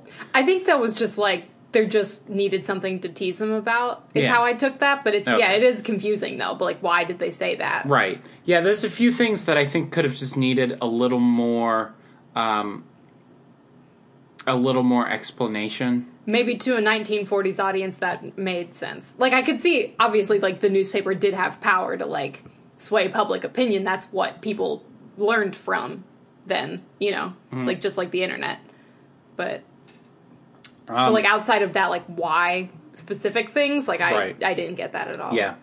Um, there's probably a few more jokes that don't transfer as well as I think they do. A lot of it is it's just very sort of situational um, and you know quip based kind of lines and that sort of thing. Um, there's probably a few sort of cultural references that we're just not getting just because it's you know so far in the future Yeah. um, you know, they make a couple comments about Stalin. Um, One of my favorite lines in the movie was when they, they capture the murderer, right? And he calls the newspaper and he goes, throw out the whole front page. And he's like listing all the things, like, yeah, the thing about Stalin, throw him out. Uh, yeah, shooting on 32nd Street, throw it out. And then he says, stick Hitler on the funny page. Yeah. I thought that was really good I mean that was yeah. especially being before the United States was at war with Yeah. Germany. Like I thought that was a pretty funny, like politically humorous thing. Yeah. Um, there are there is in specific one line that really doesn't. There's I get two lines, I guess. They're a little cringy, kind of, um, a little bit uh, racisty sort of things that don't really that they're kind of not good. Um, Yeah. but again, it's 1940. I think going into something like that, you have to consider that that was the time which that thing was made. Right, like understanding that doesn't mean that you agree with it. Right? Yeah, it's not. and it's and this movie particularly didn't have that much like it's not like a theme of the whole movie. It's like a line. right? Yeah, there's A there's, line that he doesn't say the way he should. well, you know. there I Kind there- of. the next line I sort of talked over that I think you might have missed it, Um and well- it's it's just as bad. The uh, I don't want to say the line because it's it's just insensitive. it's it's yeah it's a little insensitive and um but it goes by pretty quick Um and they don't dwell on it Yeah. so it's not like it's not like a theme that's coming up yeah, you just say yikes and Yeah, and it- remember it's 1940. yeah you make a face Yeah. um and then it, the movie moves on if it was the whole movie was like right about that then it'd be like I don't want to watch this. right But like it made me uncomfortable Yeah. but i kind of got over it and and, and I, when we were watching it like that line came up and i went it, 1940 yeah. and then you Yeah. go yeah and then you kind of gotta um, You just, move on. you just There was, a big um, yikes. i remember seeing a thing that went around on the internet that um, uh, warner brothers had reissued reissued um, had, had like i guess reissued is the right word some some old cartoons mm-hmm. um, and they said that like some of the stuff in this is culturally inappropriate and morally wrong and it's very insensitive but we left it as it was because it is a product of its time and i think that's one of those things like i i wouldn't write off the whole movie because of that one line Yeah. you know you just go 1940 okay and then you move on Yeah. Um, but that's that's always been my sort of view of that thing. Doesn't make it right, but Yeah, it, it for sure. at least is it, a sort of legitimate excuse. Seventy nine years later, We've learned. yeah, Yeah. Is that it? um, yeah. That's that's really all I have to complain about. I mean, I thought it was, yeah. What do you have any grievances of to which to act? Oh, do I? um, they aren't like they aren't that, you know, they didn't make me hate the movie, I guess is what I'm trying to say. But um and this is probably also a product of sort of an audience then wouldn't be so put off by this. I feel like maybe it was a little more normal to them than the movies that we are used to seeing more often, but like they talk so fast and they also all talk at the same time a lot. And I get that some of it is supposed to be like the chaos of the newsroom. I totally get that, but that makes Yeah. it super hard to watch. I was gonna and say- and it's not like it's as if you know they can't bring one voice forward and like dim the others down just for like the benefit of the audience. It's just like everybody's talking. Everybody's talking the whole movie. You don't have one second to breathe most of the time. See, And yeah, it's really hard for Uh, me. It was yeah. so it like it caused me a little bit of stress to watch. I that didn't bother me that much. I mean, they do talk really fast. Yeah. and it's very like very animated talking. Everybody's talking all at the same time and really fast. And I think that's that's 1940. Yeah, and I'm- I, I I think get especially that. for a comedy, I think that was sort of stylistically that. Yep. I think everybody talking at the same time and over each other was a creative decision based on the fact that it's a newsroom and it's Yep. everything is happening. Yeah, I absolutely agree. I don't think any of it was just like they don't care, they're just being sloppy. Like it was totally on purpose. Yeah. I get that. It was just that made it a little bit stressful for me to watch, just personally. Yeah. Um, some of the details flew by really fast. Uh, I feel like I missed things because they were talking so fast or like over each other a little bit. Um, that just made it a little bit tough for me. So I wish, like, if it could have slowed down a little bit, I would have left it with fewer questions. Because when it was over, I had to like turn over and ask you a couple things. Because I was like, it wasn't. It wasn't so much that I didn't understand what was happening, but it was like, why did this person do that, or why did he? Right. Why was he concerned about this, or like, why did this happen? Like a few different things that I just. I didn't have enough time to like figure out why, but I did know what was happening for most of it. Um, there are a lot of like a lot of characters, and sometimes I was like, wait, which one is that? Yeah. Um, Sounds stupid to me. That's because it was in black and white. If I would have known, like this guy has a blue coat on, and this guy has a red jacket on, or something, you know what I mean? Like I would have maybe been able to tell them apart a little bit better. Because you couldn't tell like what color their clothes were, like what color their hair was, or something. But I got a little confused sometimes. Like somebody would walk in, they'd all go like, "Oh," and I was like, I can't remember if that's the sheriff or the newspaper guy or the whatever. Right. Um, I think that they did a, a pretty good job for the most part, but all those newspaper guys, I was like, "Who are you people?" I that's so funny that you say that because black and white has never bothered me. I wouldn't say it bothers me, but I think that might have been part. There I like I know people that refuse to watch black and white movies. I don't get that. That's silly. And it's like, "Oh, you're just to not watch some of the best movies ever." I mean, that's that's just silly. I don't have a problem with black and white. It was just like maybe if I would have known that this guy was wearing this color shirt and this guy was wearing this color shirt, that wouldn't have happened. Yeah. But that's that's that's just all. I'm not saying that's a fault. That's just saying like something that happened as I was watching it. yeah. Um, my only other problem, I don't know, is at the end he gets the girl back. Mm-hmm. She she's gonna leave her other her new fiance and get back with Cary Grant. Mm-hmm. He didn't really do anything to deserve it. like he Yeah. didn't make much indication that he was gonna change. And here's the thing: is that it's like regardless of it being like he won't just leave her alone and let her do what she wants to do that's a 1940s thing like it's they didn't worry about that that he was just like she had said back off and he didn't care he was still going to keep scheming to get her Yeah. back that's fine it's whatever Yeah, that's- but like that's that's, a- just the character i It's guess just a 1940s movie. but like and i guess what they were going for is that she actually loved the newspaper life more than she thought she did Yeah.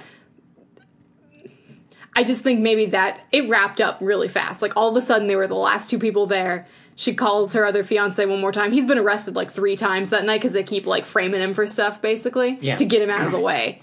Um, And she's like, I don't want to go back to him. I want to stay with you. I want to do this. Mm-hmm. Like, let's just go back to what we like. I missed it. I didn't realize. This. She says something, you know, things along the line of that. Like, Yeah. I don't want to go back with Bruce. Let's go chase the next story or whatever. And I guess what they were going for is that like that's she loved it and that's her calling and that's like what she was Yeah. good at and what she should do. But I feel like there should have been a little bit more. Like if I were writing it today, there would have been more. Like he can realize that he can give a little bit more, and they can get a house and have a baby or whatever if that's Right. what she wants. But at the same time, she's like, but also I love this job and I love you or whatever. Yeah. There was no like compromise, and there was no indication that like he like he says at the end like we'll go on a honeymoon this time instead of chasing a story, and then a story comes up and she's just like, well, I guess it's just going to happen the exact same way again. Mm-hmm. I was like, oh yeah. Yeah, I see that. Like, I mean, he has no, he doesn't change at all. He has no the entire movie. he tries to say right at the end like all right you can go with bruce if you want to i'll leave you alone if that's what you really want but you get Right. but he's not he doesn't mean it Yeah. like he kind of does but at the same time he wants her to say no I mean, part of his like character is that he's totally like a swindler yeah and he'll lie and cheat to get what he wants.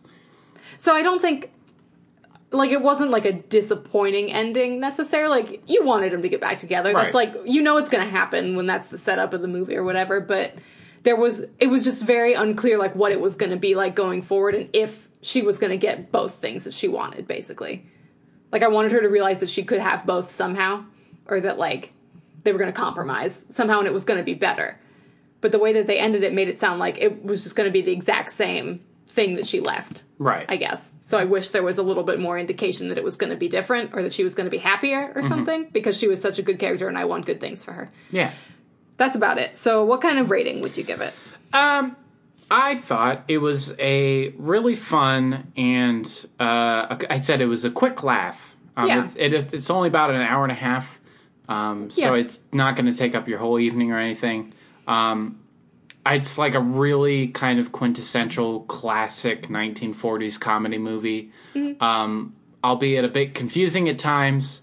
Um, that doesn't really detract from the jokes, um, but I gave it like a solid seven and a half.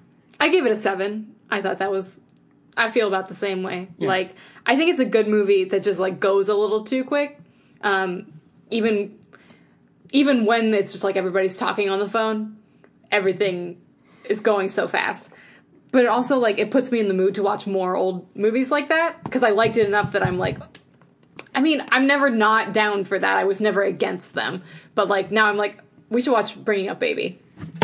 I want to watch it so bad. I love bringing up baby so much. I've never seen it, but like, yeah, it was still the things that I didn't like about it weren't enough to make me say it wasn't worth watching or that somebody else shouldn't watch it. I would recommend this to people. I think it was funny enough. Other people would like it. I'm glad I saw it. Yeah. It was funny. I had a good time, but not like my new favorite movie. Yeah. You know? I love old comedy movies. I love the Marx Brothers. I'm gonna watch I- Some Like It Hot really bad. Yes, it's so good. Yeah. Um, I flipped on Bringing a Baby on Turner Classic Movies one day. It was just on, and I like sat there and watched it. It's so funny. Yeah, I want to see that. Cary Grant and Katharine Hepburn. If that's not enough to convince you, there's a cheetah. or a leopard, or a tiger, or something. Some large a leopard, cat. I believe, isn't it? I think it's a leopard. That sounds right. The premise is uh, Katharine Hepburn has a leopard, and Cary Grant is in love with Katherine, Hep- Katharine Hepburn, and he has to deal with the leopard. It's great. Whoever came up with that is just a genius. And the leopard's name is Baby. I love it. Kitties. All kitties are good. Review? Review. Okay, we got to get moving on this. Uh, we're going to get out of your hair pretty soon. But for today, we planned our, I would say, our quintessential game top five. It's we didn't make it up, but it's we've adopted it. I mean, it's, I think it's our, it's one of my favorite games that we do. That's what I'll say. Um, the way the top five works is we pick the top five of something and we rank them and we discuss and compare. Yes. And today we're doing the top five TV theme songs. Ivy brought this up earlier, and she said, "We've done this before, right?" And then it was like, "How have we not done this before?" It, yeah, it felt like it was something that we would have came up with a while ago. Would Yep. have come up with, um, but we're gonna do it right now. Uh, early predictions. Uh, we're going to have exactly one I think maybe one, but maybe none. I- I wouldn't be surprised if we had none, but one is the most that I think we'll both and I, have. th- I think it's a specific one that you're going to put. I don't know. I I, really so. don't know. I think you're definitely going to have a way different list than mine. I think I am also. Like I surprised myself a little bit making this list because I thought of some as I was going, just like spitballing stuff. yeah. Um, you're going to know some that I don't even know. I can tell you that right now. Yeah. You're going to go slightly more old school than me, but it's going to be okay. Uh, who do you want to go first? I think me to go. Or I want you to go first because I'm excited to see what you say because I'm sure I've forgotten some and I'm going to be really. There's. I feel like there's at least one in here that you're going to be like. my honorable mentions list is so long. My honorable mentions list is very long. I was just like, I just got to throw them all out there. yep. Okay. Um, so we're gonna start from number five. I put The Office at number five, and um, the song itself, there's no lyrics or anything. If you've never heard it, uh, um, but I think what's cool is like the more I thought about it, because I was like, everybody knows it, and it's a show that a lot of people like. So mm-hmm. it's. I was trying to put it apart from that. Obviously, one of our more favorite shows. The thing about it is that it sounds like a day in the life of the people in the show mm-hmm. because it starts out kind of boring, kind of quiet, not much, and like things keep building on top of each other, and it gets crazier as it crazier. You hmm. know what I mean? Though, like Yeah. it's like it starts with one thing, it's pretty boring. Adds one more interesting thing, and it's like oh something's going on. Like two more parts come in on top. By the time it's at the end, there's mm-hmm. like three different like melodies or whatever, like counter melodies going on, mm-hmm. whatever you want to call it. And it's like yeah, it's kind of how there's always like two or three stories going on, and things get mm-hmm. you know more interesting as it goes along.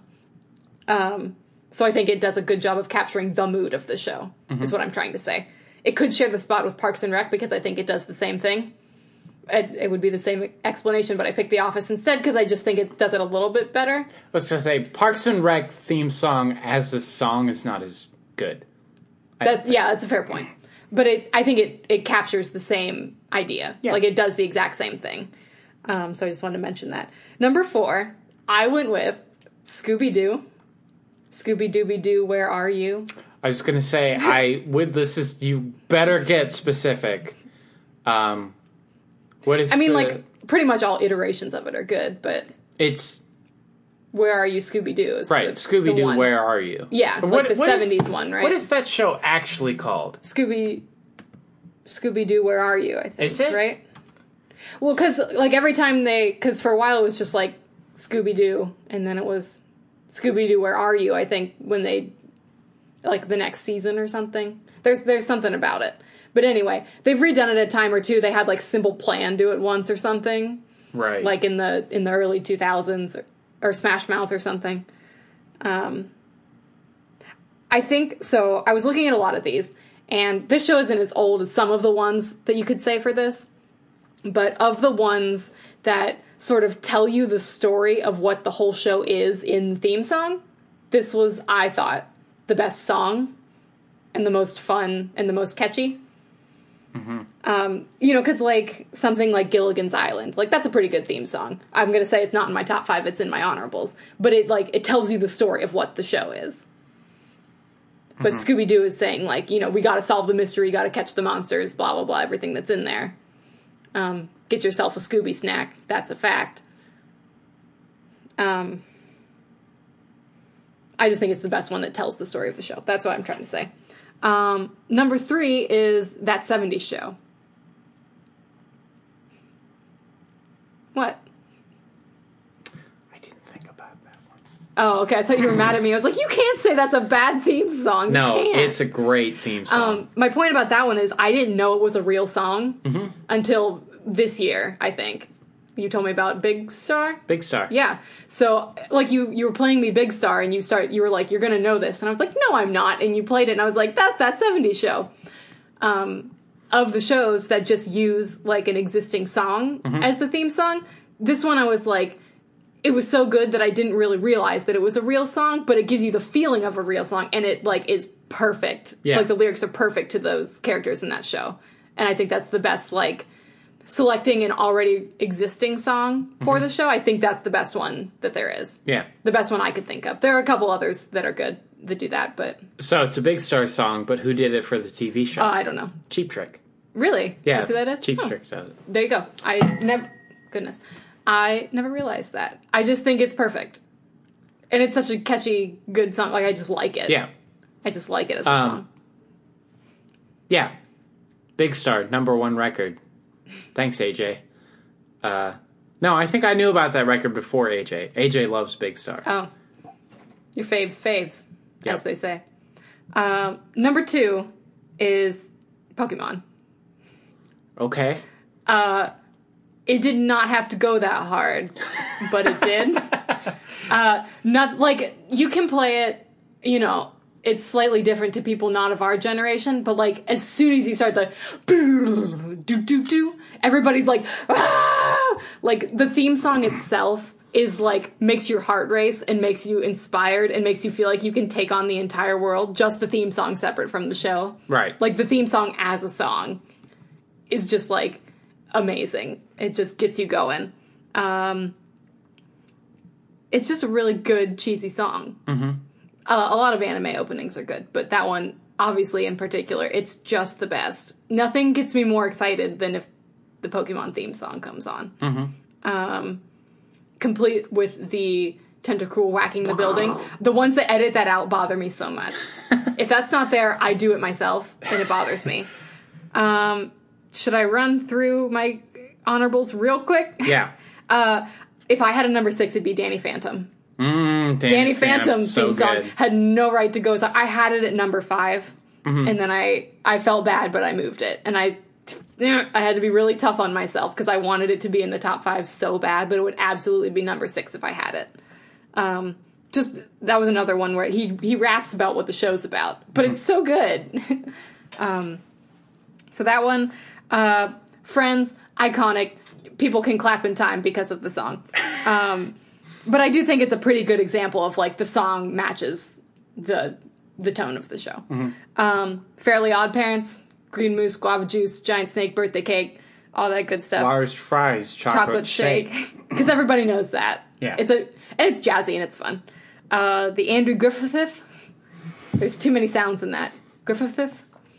Uh, I, obviously, probably one of the most recognizable theme tunes of all time. Mm-hmm. I can't whistle, so I can't do it. um, I decided I thought about actually putting that on the list. It would probably be on my top ten. If I had a Mm-hmm. top ten, it'd be on there. Um, but I think like because these other ones are good songs in themselves, that's a very simple song, and it definitely Yeah. fit the show really well and everything. Yeah. But it wasn't as good of a song to just like listen to by itself Right. so I didn't put it on the list. Um, SpongeBob because I love it. Uh, Golden Girls, great theme song. Thank you for being a friend. Uh, I already said Parks and Rec uh, the na na na na Batman.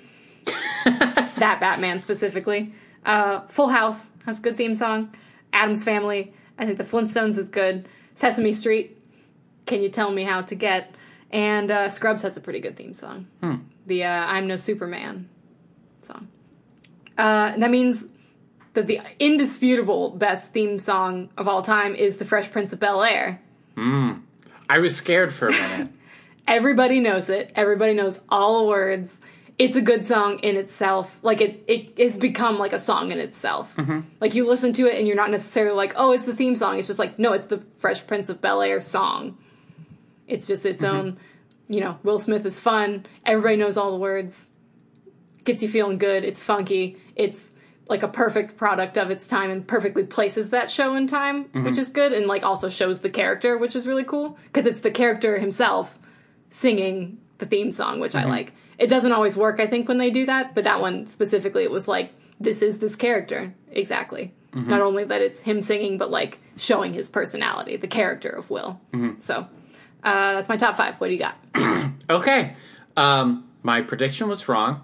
Uh, We have none. We have absolutely none. I thought maybe you'd have The Office or 70s Show. I I forgot about the '70s show. Um, and I don't know why, because that's a great song. Yeah. and it's a perfect theme song for that show. Yeah.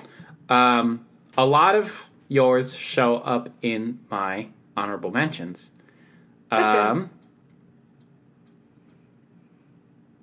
Here we go.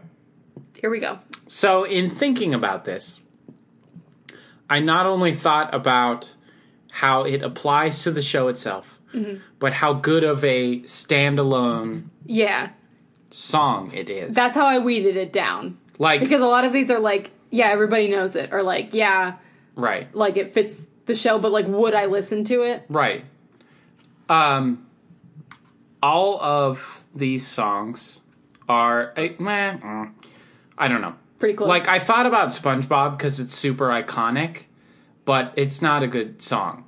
I don't. I mean, I guess not, it, really- but it does fit the show. right. And it's very like, as soon as you go like, are you ready, kids? It's like you got the whole thing. The whole thing's already in your head. Right. Sure. I mean, that's why it's just in my honorables as well. So, um, of there, there's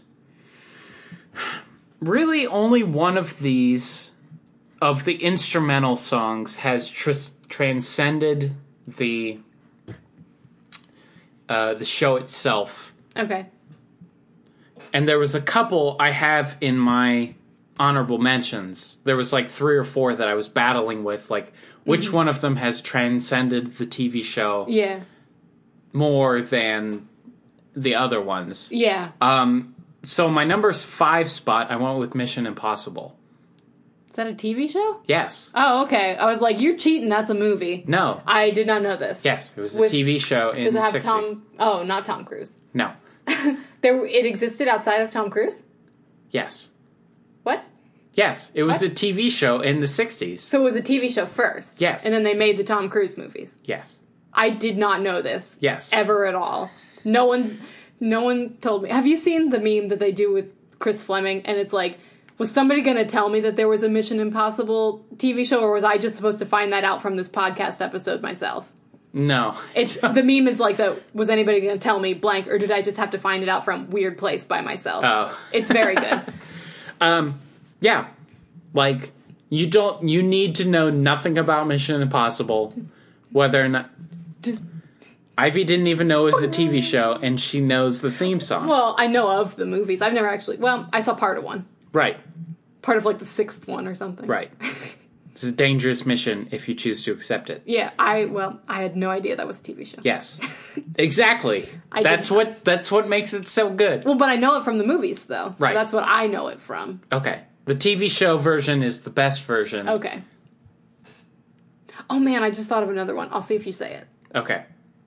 Um now I have a bad feeling you probably have it. number 4 hot take. I believe this is critically respected as the best TV show theme song. Okay. I argue that it hasn't aged that well. Interesting. That is my argument.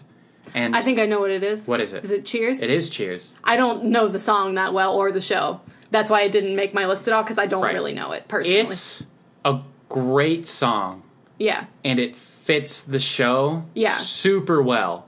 yeah, Um, I just think that it hasn't aged that well, and I think that as a standalone song, like it loses some of its impact not being attached to the show. it's better being attached to the show. You're saying? yeah, exactly. That's that's a good point. Yeah. Um, number three is something you've never heard of. Uh, it's the Barney Miller theme. The Who. Exactly. Um, I see. I figured you were gonna go a little more old school than I did. so here's here's the thing about this one. No one has ever seen the Barney Miller show. Everybody knows the Barney Miller theme. You might not know it, but everybody. Cool. Um, it's a jam, How does it go? absolute jam. I I don't want to sing it because Well, I guess we'll look it up after. I'll look. I'll show you afterwards. Jam. Like, so there's a bass intro in it, right? Mm-hmm. And my dad was like, "You need to learn the Barney Miller theme," and I was like, "The what now?" And he's like, "Barney Miller show," and I was like, "I've never even heard of that." Uh, the theme song is a banger, Interesting. banger, straight banger. Interesting. I've listened to it as a song on its own. It's great. Um, number two. Now this is this was hard. This was way harder than I expected it to be. Because when you said that, I was like, ding, ding, ding, ding, ding, got it, done. Um, and we'll see. and then I had to think about it real hard. What? My of my original list, if we count Danny Phantom that I wanted to put on there so bad, Yeah. those were the three that I told you I thought of 1st but I did move them. Mm-hmm. I I immediately was like, I know the Fresh Prince of Bel Air is the best Yeah. one, but then I thought of 70s Show and I thought of Danny Phantom, Right. and I took Danny Phantom off the list, and because these other ones came up, I was like, shoot, shoot, shoot, Yeah. like as I remembered. Um. Wait, where am I? Number two? Yeah. Yeah, number two. This one hurt me deeply. It hurt me deeply to put this at number two. Uh, it's the Sanford and Son theme. I don't know it. Yes, you do. If I played it, you would know it. I only It's slightly the- know what show.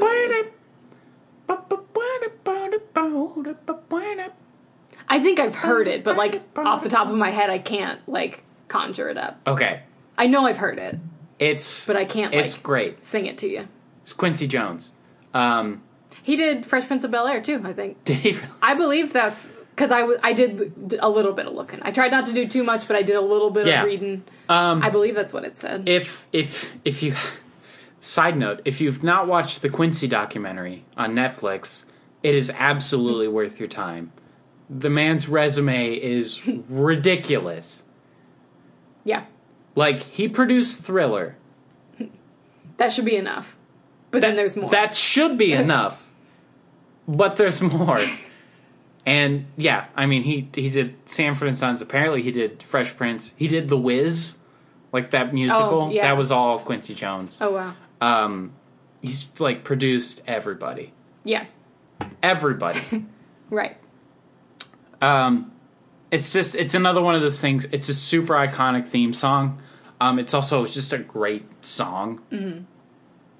it's a great song um and it it feels a lot like the show there's a lot of bass harmonica which is a ridiculous instrument That's cool. but when you hear it, it feels like very sort of scrappy and very sort of like, um, you know, you're out on the streets kind of thing. Yeah. And it's like he's a junk man. That's what he does. And so it, it fits the sort of premise of the show really well, I think. Gotcha. Um, I'll have to play it for you. You absolutely know it. You just don't know that you know it. I yeah, I'm sure I've heard it. Honorable mentions list is very long, so I'll try to be quick. Yeah. Uh, hey Arnold. Oh dang, I didn't even think of that one. That's so good. so good. That is some sweet jazz, man. It is. It's a bebop head. Yeah, it's Like, so good. It's, It's too smart for children. it's it's way too smart for children. I didn't realize how good it was until I went back like recently, and was just like looking up theme songs. No, you know what I think it was. We were watching those like guess the show. Yeah, we were at my in my family's house, Yeah. and my sister's like there was like um they were playing this game where it's like you have to guess the TV show theme song, and Hey Arnold came up, and I was like. it's bebop like it's so good um sesame street Yeah. is like i've heard instrumental versions of that that are so good Yeah. like just the melody Yeah. is It's just good. the is so good um the Monkees is great I don't know what the theme song is. okay i'll have to play it for you um other other ones that have sort of transcended the show itself Mm-hmm. um peter gunn it's oh, I know what that is. Yeah, I mean, I've heard that. yeah. For sure. You didn't even know that was a TV show. No. You know that theme I just song. thought that was a, a piece of music that was used. Exactly. um, any sort of generic spy thing. We're Yeah. trying to be cool. Peter Gunn theme. Yeah. Every time. Gotcha. Um, this was this was hard. I wanted to put this in my top five so bad because it's one. It's it's arguably the most iconic theme song ever. Is it the Pink Panther? It's not. Oh, because that was the one that I said. That was a movie first. I made that. I did not know that. I made that that distinction in my mind. Good for you. I didn't know that. yes, it was the movies first, and then the TV show. I think it still would have counted if you were saying it as the. I would Oh. have let you have it. Well, that one definitely gets an honorable mention though, Yeah. because that's a great theme song. Um, it's a really iconic theme song. I think it fits the show super well. Not something you're going to throw on on a road trip. Um, the Twilight Zone theme. Oh, yes. You, I like, mean, it's it's very much the mood. right, and it's again, it's it's transcended the show. You could have never seen an episode of that show and still know that theme song, Yeah. Yeah. right? Um, uh, Fresh Prince, of course. it's so good. Um, I also said All in the Family. I don't know that one. Yes, you do. You just don't know that you know it. It's the um No, I was just I just thought of a melody, but that was Three's Company, which is also a great theme song. Um I'll, I'll play it for you. Okay. Um The Simpsons. It's okay. It's I saw that one, but I didn't really feel yeah, it's fine. it's but it's it's one of those things that everybody knows the th- the Simpsons Yeah. theme song. Yeah. Um here's here's one that you don't know at all. It's Jonny Quest. I don't know what the theme song is. Banger of a theme song. Is it It's- jazzy? It's super jazzy. Yeah. It's um Jonny Quest was a show that was on for like five seconds I know um, the show. Yeah. I know of it. for for our, our listening Oh, okay. audience. Same era Hanna Barbera stuff as like What's New Scooby Doo Mm-hmm. and the Wacky Racers, like early seventies kind of cartoon. Yeah. Theme song is great. Um, I have a really funny story, but we're way over time, so I'm not going to say it now. Um, and the last, the last least, the Munsters. I think is a great theme song. I yeah. Both the monster shows have good ones. I prefer the Munsters, but that's I prefer the Addams Family. okay. Uh, Fall Out Boy uh, sampled the Munsters theme I- song. I know and did. uh, I didn't know that's what it was until also recently. I I heard it. I was like, it- that's a Fall Out Boy song. it made me angry. Um, which means that the number one best TV show's theme song is the MASH theme. I don't know what the theme is, but I knew you were going to pick that. It's Is it instrumental or does it have words? so here's the thing. Okay. The movie Ah. uses the same theme Mm-hmm. with lyrics. That makes sense. They dropped the lyrics for the TV show that makes sense. because the lyrics are far too sad to put on television. Um, yeah. the the chorus of the song is "Suicide is painless, Yo, but it brings on many changes. Yo. I can take or leave it if I choose." bruh. I can't hear that every day when MASH It's- comes on. Right, exactly. That's too much. Probably for the better that they didn't do that. Yeah. Um, but I think MASH as a show is. I just I was like reading through TV show theme songs and stuff. Right? yeah. They said it's a black comedy with a laugh track. Yeah. Like that show never should have had a laugh track, but it did. Right. because it's super sad and super dark. Um, but that see the theme song being so melancholic is perfect for the sort of content within the show. Yeah. it's also a super catchy melody. Like it's really kind of catchy, and you can sort of snap your fingers along to it. Yeah. The lyrics, on the other hand, are super dark. well, so that juxtaposition is like exactly what they're going for. Woo! Exactly. Um, and the and it's like even the recording of it is kind of like it's grainy and it's like it has a little bit of grit to it. And like when you listen to it, because this just starts with the acoustic guitar, but it's like distorted. And so it's like this kind of sweet, soft picked minor chord thing, but it has like a bit of grit to it. It's perfect for that show. It's perfect for that movie. It's great. I guess I made the distinction on Pink Panther, um, but I ignored it for MASH. It's I fine. think that's fair. That's Okay. fine. They still used it for the show, so I think that's okay. right. So it was was the song written for the show or was it an actual song? The song was written for the movie. Okay, well, either one. Yes. It was written specifically for Right. that. Okay. Yes. So it didn't exist before. Correct. Okay. And that's my top five. we done did it. That was totally different lists. True. And I don't think I don't think either of us had anything in the top five that I'm like, no. yeah, no, Like- that's I mean there's so many shows obviously and Right. theme songs are pretty carefully picked most of the time and they, you know, you're going to hear it every single time, so it's got to be Right. and you want to you want to communicate what they what it is Yeah. with it. So obviously uh, there's a lot of thoughts going to go into Yep. it. But We're gonna have to sit down and we're gonna just I'm gonna have to play you all these ones that you didn't know now. not tonight. I'm so tired. we have to get up tomorrow. Okay. Uh, but sometime I will let you for sure. Alright. Uh, so that's it. That's top five, and that's the show. Uh, it's a long one. Uh, you're welcome or sorry. I don't know which one is more appropriate. You might like long, you might like short. I, I can't tell you. Uh, but thanks for hanging out. Thanks for being with us. Thanks for letting us do this crazy, stupid thing. You don't have to let us, but I mean, thanks for coming along for the ride, I guess. Uh, so if you have any questions or suggestions for us, you can hit us up anytime on social media or send an email to sleepingsituation at gmail.com or text us if you got our number or whatever.